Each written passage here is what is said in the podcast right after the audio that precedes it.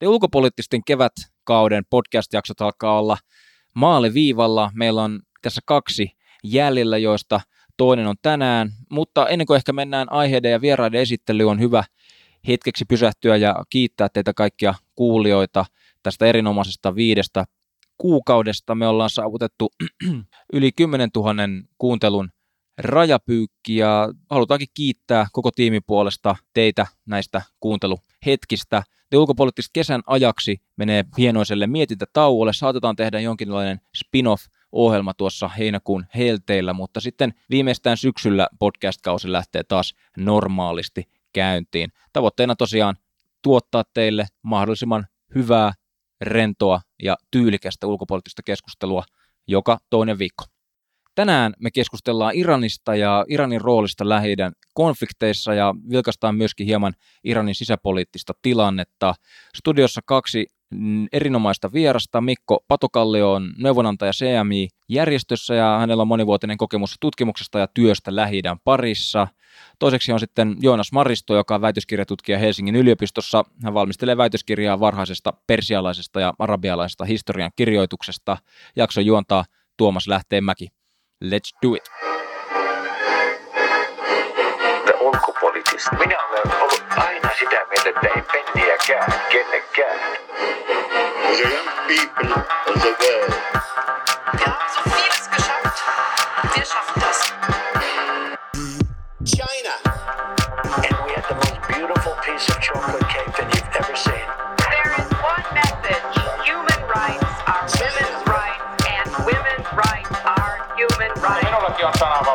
Ulkopoliittista. Parempaa ulkopoliittista keskustelua. Tervetuloa Te ulkopoliittistin uusimpaan jaksoon. Lähestytään keskikesää ja aiheteematkin kuumenevat tässä pikkuhiljaa. Tänään keskustellaan Iranista ja tämän lähi keskeisen maan asemasta tänä päivänä tuossa pyörren myrskyisessä lähi tilanteessa. Täällä on itse asiassa tänään vieraana Mikko Patokallio, CMin neuvonantaja. Moi. Ja Joonas Maristo, väitöskirjatutkija Helsingin yliopistosta. Heipä hei. Oikeastaan superkiva saada teidät molemmat tänne, koska itse tuossa kun tutkin ja lueskelin hieman Iranista etukäteen, niin on pakko sanoa, että maa ei itselleni ollut kovinkaan tuttu. Tota, Joonas, voitaisiin aloittaa tällaisella ehkä taustuttavalla kysymyksellä. Minkä takia Iran on tällä hetkellä merkittävä toimija Lähi-idässä? No Iran on lähi yksi väkirikkaimmista maista, että siellä on esimerkiksi tämän su- toiseen suureen toimijaan Saudi-Arabian verrattuna niin tota, enemmän väestöä, eli Iranissa on vähän yli 80 miljoonaa asukasta ja Saudi-Arabiassa on taas sitten vähän yli 30 miljoonaa. Iran on keskeinen toimija senkin takia, että nyt tällä hetkellä se on vakain maa lähi eli, eli siellä ei ole mitään avointa, avointa konfliktia, vaikka tota, siinä ympärillä ryskyy Syyriassa ja Irakissa ja muualla. Onko Mikko sulla tähän lisättävää? Minkä takia minun pitäisi tietää, minkälainen maa Iran on? No Iran on kyllä monessa mukana. En kyllä tiedä, onko se ihan lähinnä vakain maa kuitenkaan ottaa huomioon, että maa on ollut niin kuin kansainvälisten pakotteiden ja saartojen ympärillä tässä viimeistä parikymmentä vuotta oman vallankumouksen jälkeen, että kyllä maa kohtaa painetta ja kaikenlaisessa mukana, mutta sen takia ehkä Iranista pitäisi tietää enemmänkin, koska se on aika monessa eri tota, alueellisessa dynamiikassa ja konfliktissa mukana hyvässä ja pahassakin monessa tapauksessa, ja se rooli välttämättä ei ole kuitenkaan mitenkään itsestäänselvä tai yksiselitteinen kuitenkaan, että se on paljon monimuotoisempi kuin ehkä usein ajatellaan. Mm. Tässä jakson alkuun keskustellaan vähän Iranista ja, ja käännytään niin kuin sisäpoliittisiin teemoihin ja sitten pikkuhiljaa valutaan sille alueelliselle, alueelliselle vyöhykkeelle ja lopulta sitten käydään läpi hieman näitä lähi konflikteja ja Iranin roolia niissä. Voitaisiin, Joonas, käydä vielä ihan konkreettisesti läpi sellainen, että minkälainen valtarakenne tai ketkä pitävät valtaa Iranissa tällä hetkellä? No Iranissa on semmoinen oikeastaan kaksijakoinen, vähintäänkin kaksijakoinen valtarakenne, eli siellä valitaan vaaleilla parlamentti ja presidentti, mutta käytännössä sekä parlamentti että presidentti on sitten tota korkeimman hengellisen johtajan alaisuudessa, valvojen neuvoston alaisuudessa, eli, eli tota, he valitsevat sitten ehdokkaat vaaleihin ja sitä kautta niin ohjailevat sitten, että minkälainen vaalitulos maassa voi syntyä ja myöskin ö, halutessaan niin pystyvät jopa, jopa erottamaan sitten tota, presidentin tai hajauttamaan parlamentin. Mm. Miten tämä valtaa pitävä niin sanottu luokka käyttää valtaansa? Siihen on hyvin, hyvin vaikea, vaikea vastata, äh, koska tämmöistä mitään niin kuin dataa siitä, siitä ei, ei ole just tämän, tämän takia, että he, he tosiaan Mi- Mikä on sun aavistus tästä asiasta? Ovatko iranilaiset tyytyväisiä johtajiinsa? No siis oman kokemuksen mukaan ö, olen siis matkustellut ja oleskellut maassa Iranissa jonkin, jonkin ai- joitakin aikoja, monia kuukausia, niin, niin kyllä siellä on erittäin ri- kriittisiä ään- äänenpainoja että tota hallitusta ö, maajohtoa kohtaan on, on kyllä Minkälaisia? paljon. Ainakin niissä piirissä, missä mä olen liitty, liikkunut, mutta vaikea arvioida sitä, sitä sitten niin kuin määrällisesti Mm. niin kuin koko maassa. Mm. Että, Puhutaanko me niin kuin jonkinnäköistä puoluekentästä vai enemmänkin organisaatioista, jotka vastustaa sitten valtaa? Ää, No sieltä puoluekentästä ei voi, ei voi puhua, mutta erilaisista tyytymättömyyksistä eri syistä johtuen. Mikko, osaatko sä antaa tästä tyytymättömyydestä tai vastaavasta jonkinnäköistä esimerkkiä viime vuosilta tai lähiaikoina? No jos että mennään viime vuoden puolella, vaan tämänkin vuoden alkupuolella nähtiin kuitenkin Iranissa tietyllä tavalla aika laajoja protesteja, mutta se, että mistä asia kertoo, niin se on paljon vaikeampi kysymys tavallaan, että tyytymättömyyttä on monen eri asiaan, talouden tilaan, välttämättä poliittinen kenttä välttämättä ei ole kaikille mieliksi, mutta ehkä Iranin haaste on se, että tavallaan yhtäältä systeemi, systeemi on kilpailukykyinen tietyllä tavalla, että eliitin keskuudessa on kilpailua, ja tavallaan ei ole vaan missään nimessä yhden osapuolen autoritaarinen valtio kuitenkaan, mutta toisaalta ketä rupeat haastamaan siinä systeemissä kuitenkin, Mm. mm. että siinä on yhtäältä just se tota, hengellisen johtajan asema, mutta myöskin on tavallaan parlamentti ja on myöskin muita ja ekstra parlamentaarisia osia, että se on aika haastava ja niin kuin isolla maalla on hyvin monimutkainen systeemi kuitenkin loppujen lopuksi ja tavallaan osaan on tyytymättömiä, mutta välttämättä ei koko systeemin kuitenkaan. Joonas, sulla oli siinä.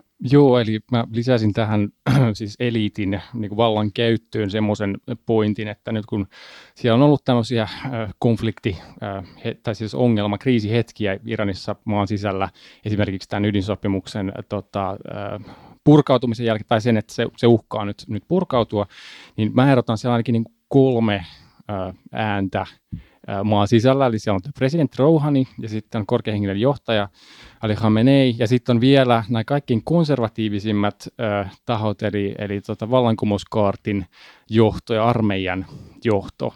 Ja tota, heidän niin kun, julkilausumansa kuulostakin tilanteesta, niin tota, ää, tota, voi olla, saattaa olla jopa vähän ristiriitaisia. Mm. Eli he kaikki kuuluvat siihen valta, valtaeliittiin, mutta mä näen ainakin niin kuin kolme tämmöistä, tämmöistä linjaa siellä.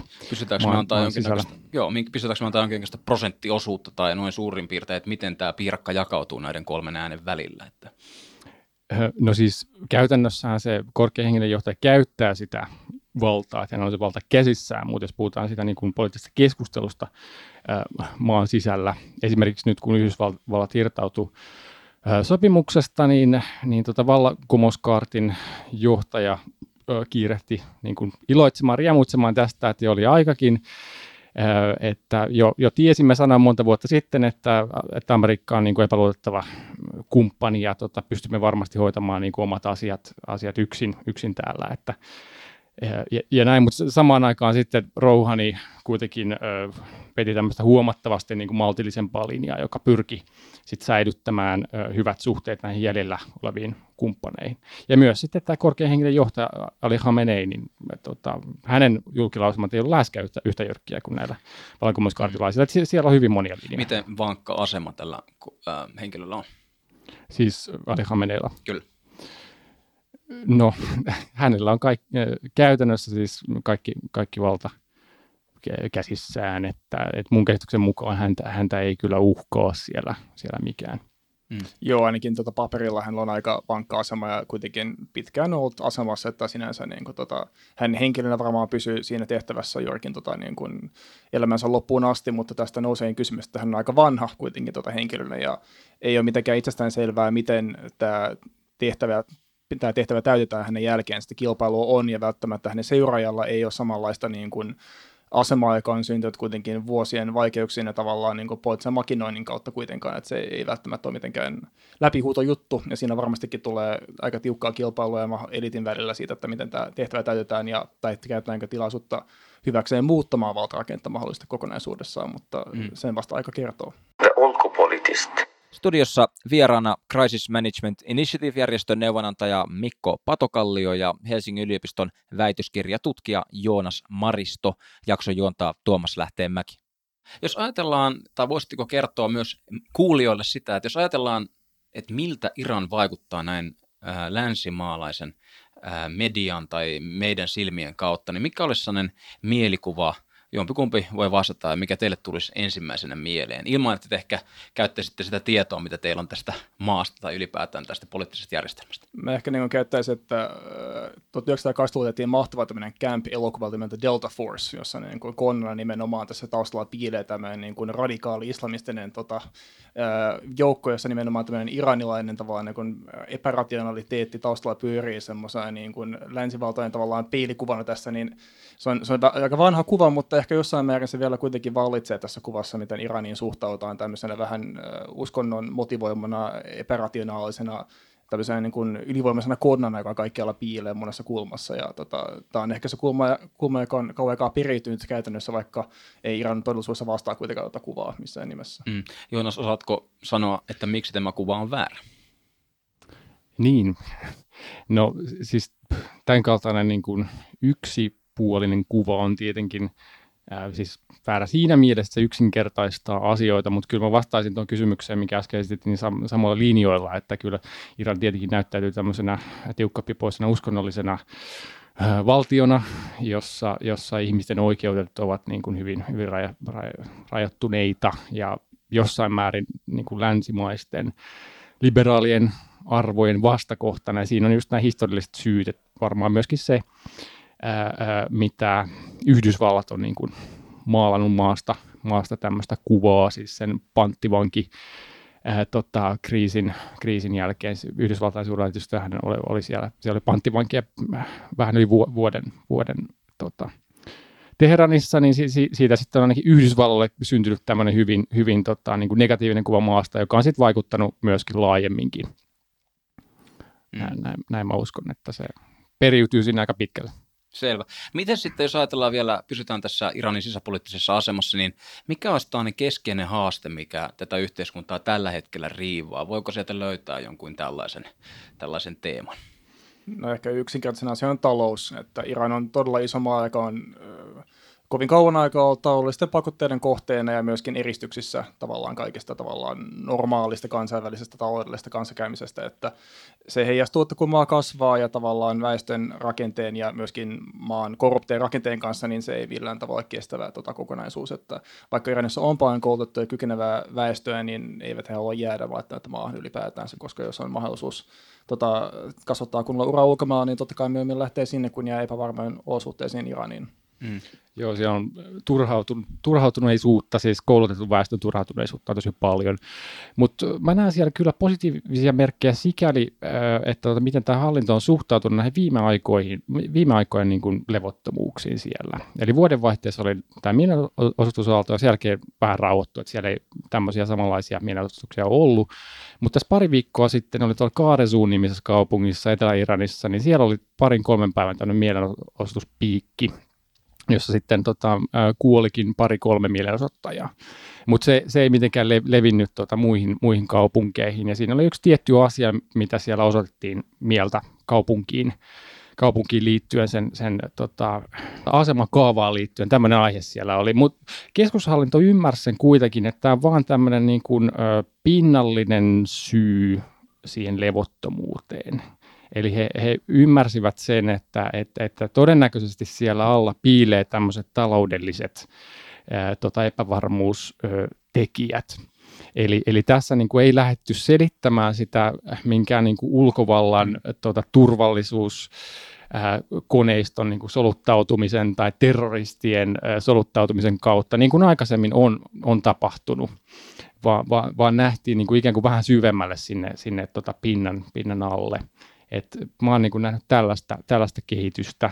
Ja sitten itse asiassa siis Iranissa on nyt Ramadan paastokuukaus ja oli sitten tämmöinen yliopisto-opiskelijoiden kokoontuminen, jossa tämä korkean henkilöjohtaja oli paikalla.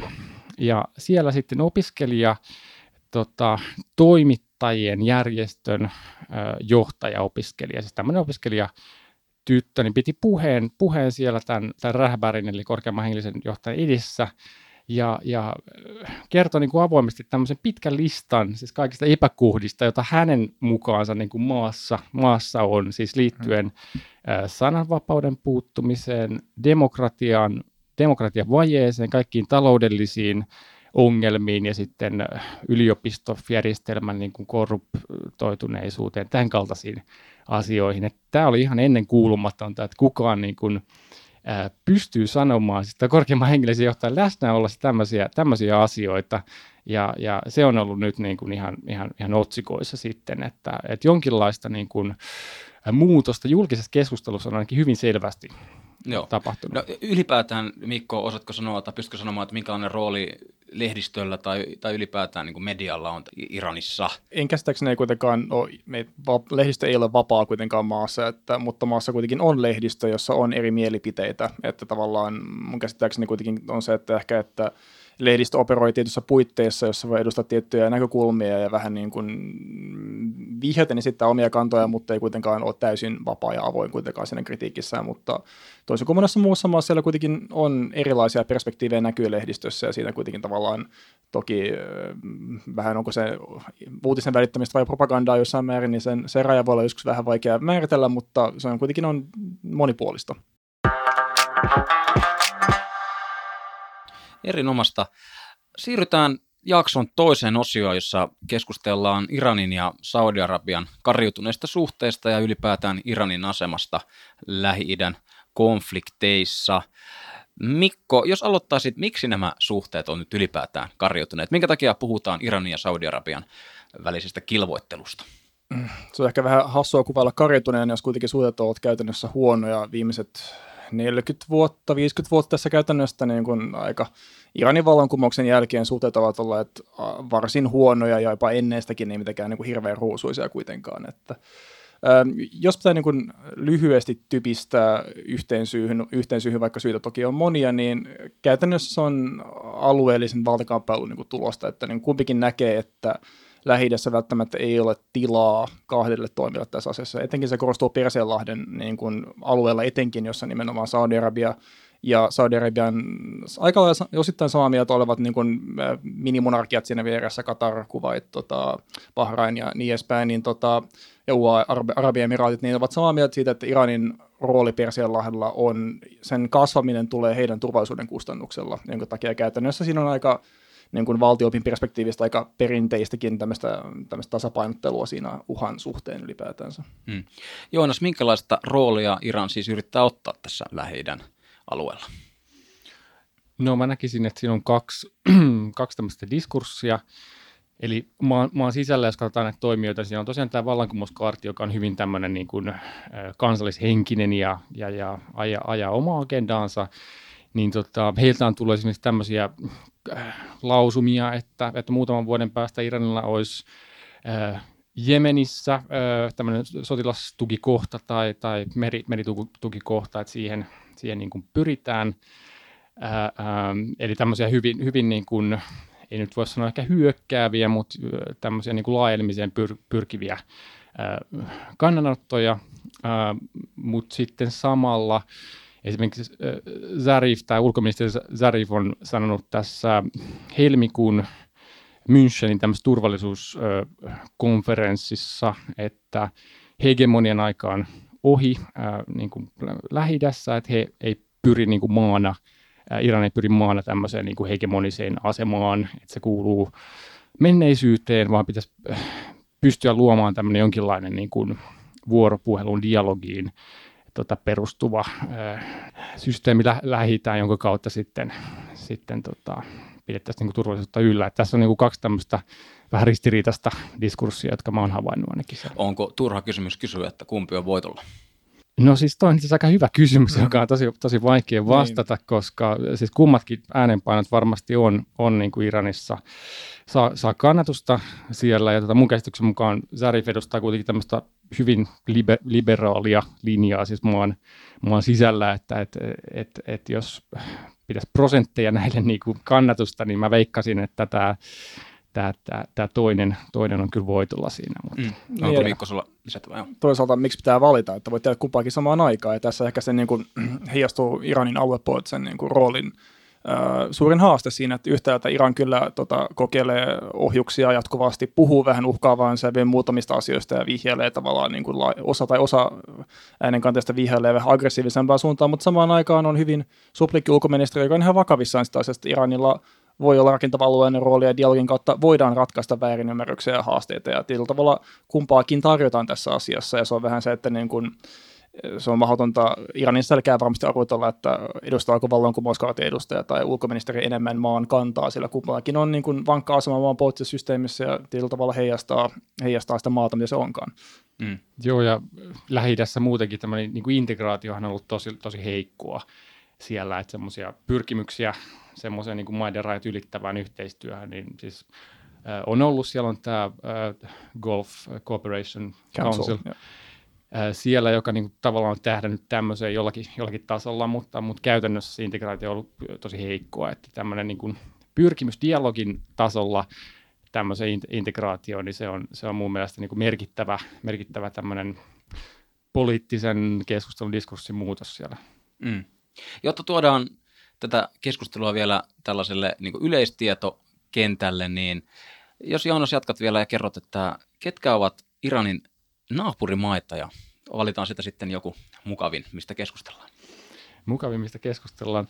No sieltä löytyy, löytyy Irak, Irak löytyy ja sitten äh, Afganistan ja sitten Pakistanin kanssakin on vähän rajaa siellä äh, kaakkois, kaakkoisnurkassa, ja sitten siellä on Kaspian meri tosiaan pohjoisessa ja Persialahti etelässä, ja siellä äh, Katar taitaa olla se maa, jolla on niin kuin, äh, lähimpänä rajaa siellä. Iran ainakin jakaa Katarin kanssa semmoista tosiaan kaasuvarannot siellä Persian, Persianlahdella, niin mm. tässä on ehkä nämä merkittävimmät. No Mikko, nämä olosuhteet huomioon ottaen, nämä naapuruussuhteet huomioon ottaen, mm. niin miten Iran selviää?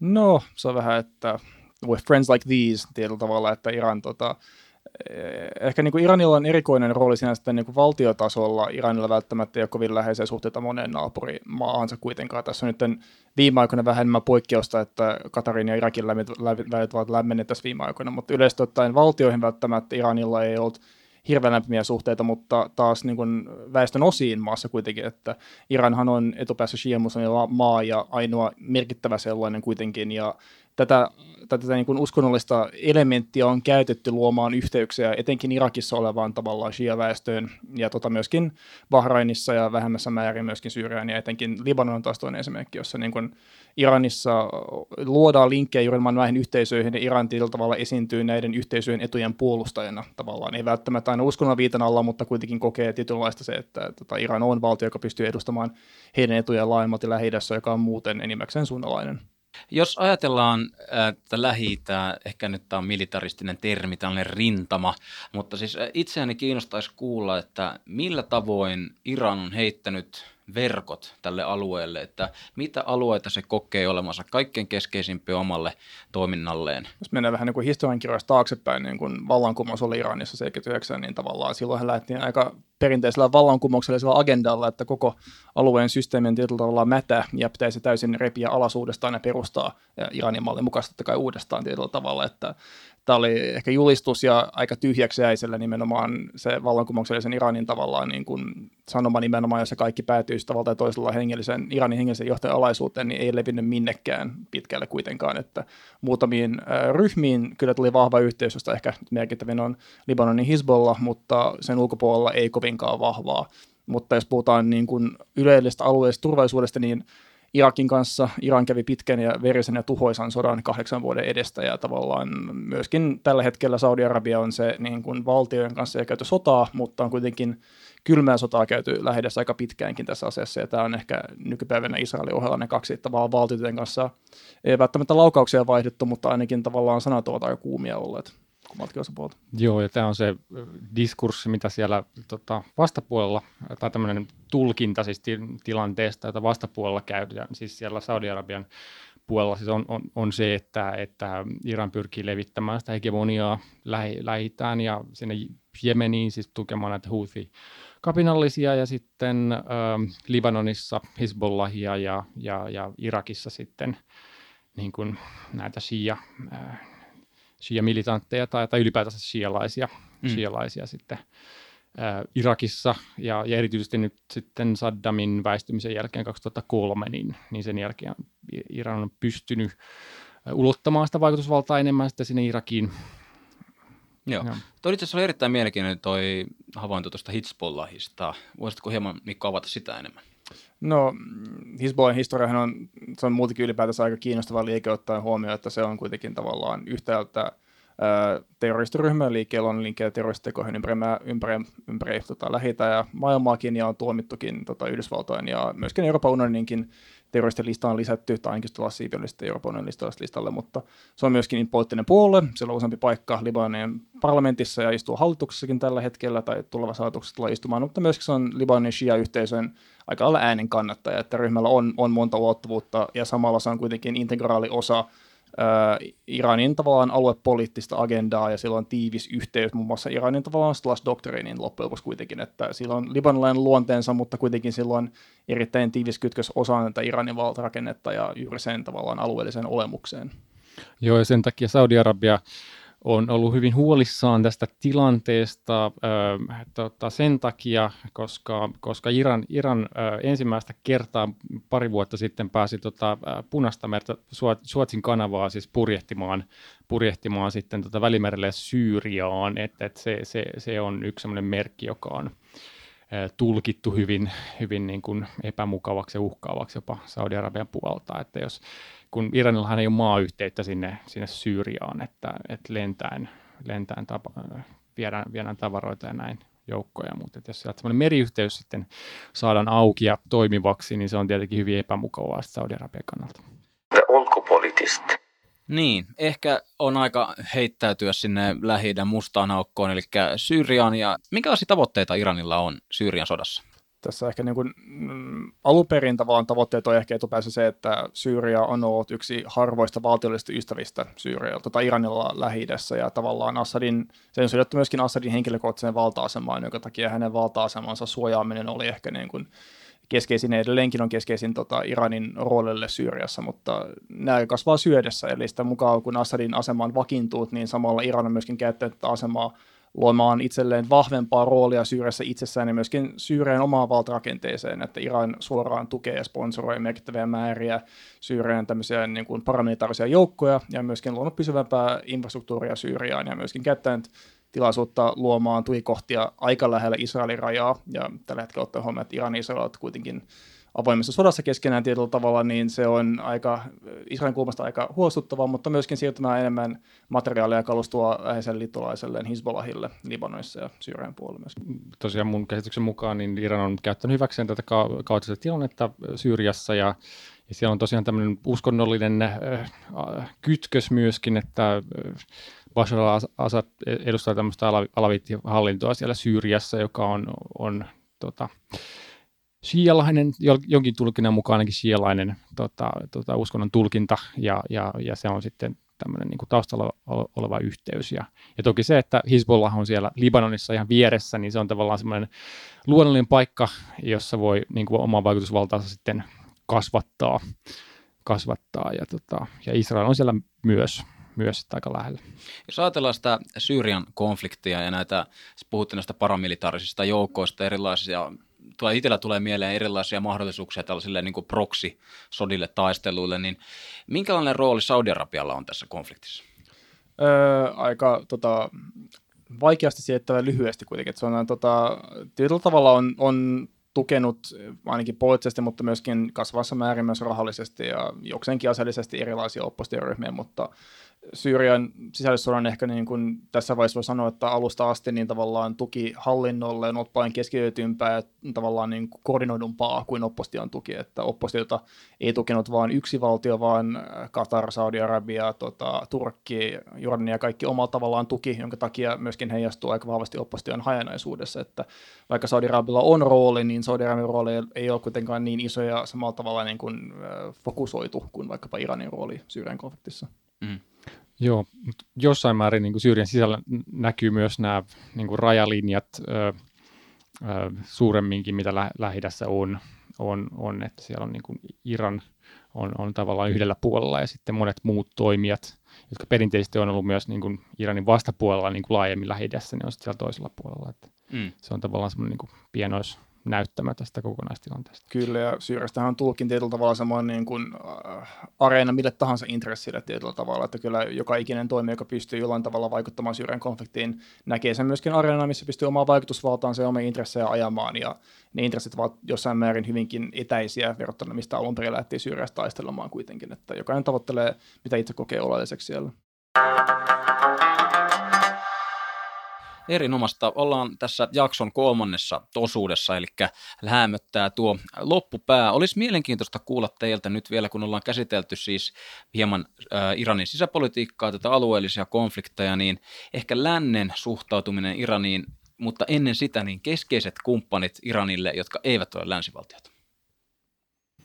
Ehkä poliittisesti Venäjä on aika iso tuki kuitenkin ollut turvallisuusneuvossa ja muussa, mutta ei sekään suhde mikään hirveän tota, niin kuin, äh, läheinen ole, että tota, Iranilla ei välttämättä ole silmä samalla tavalla niin kuin hirveästi ulkoisia ystäviä, että kyllä niin kuin suhteet on erilaisiin valtoihin, mutta niin kuin aidosti ystäviä välttämättä, niin niitä ei, ei kuitenkaan hirveän monta ainakaan nopeasti löydy.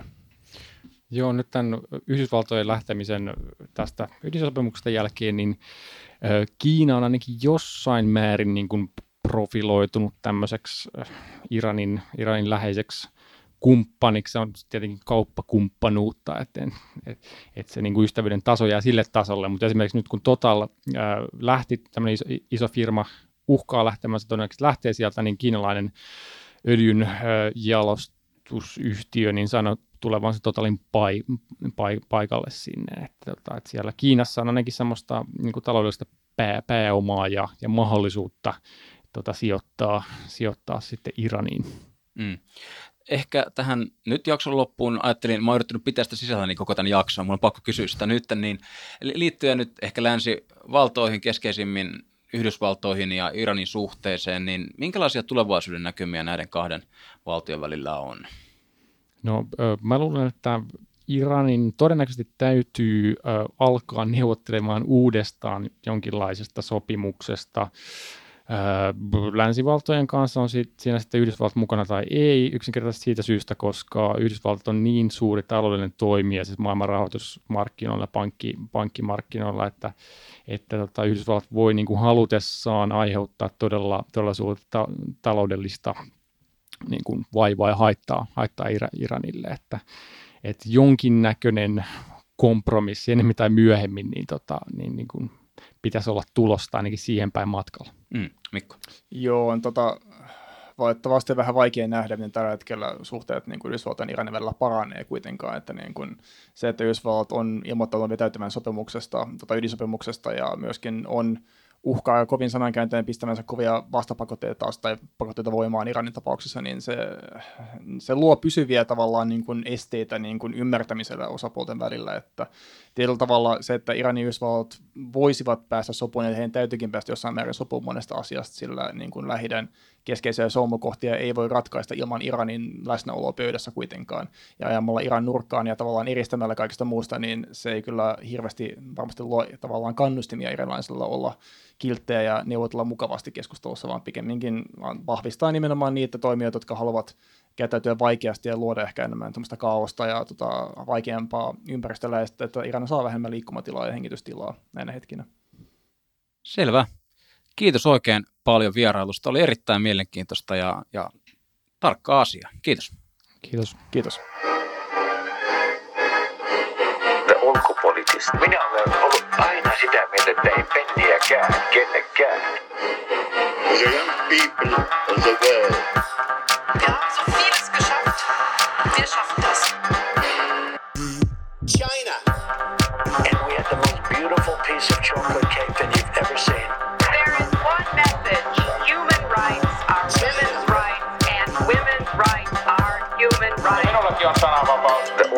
ulkopoliittista. Parempaa ulkopoliittista keskustelua.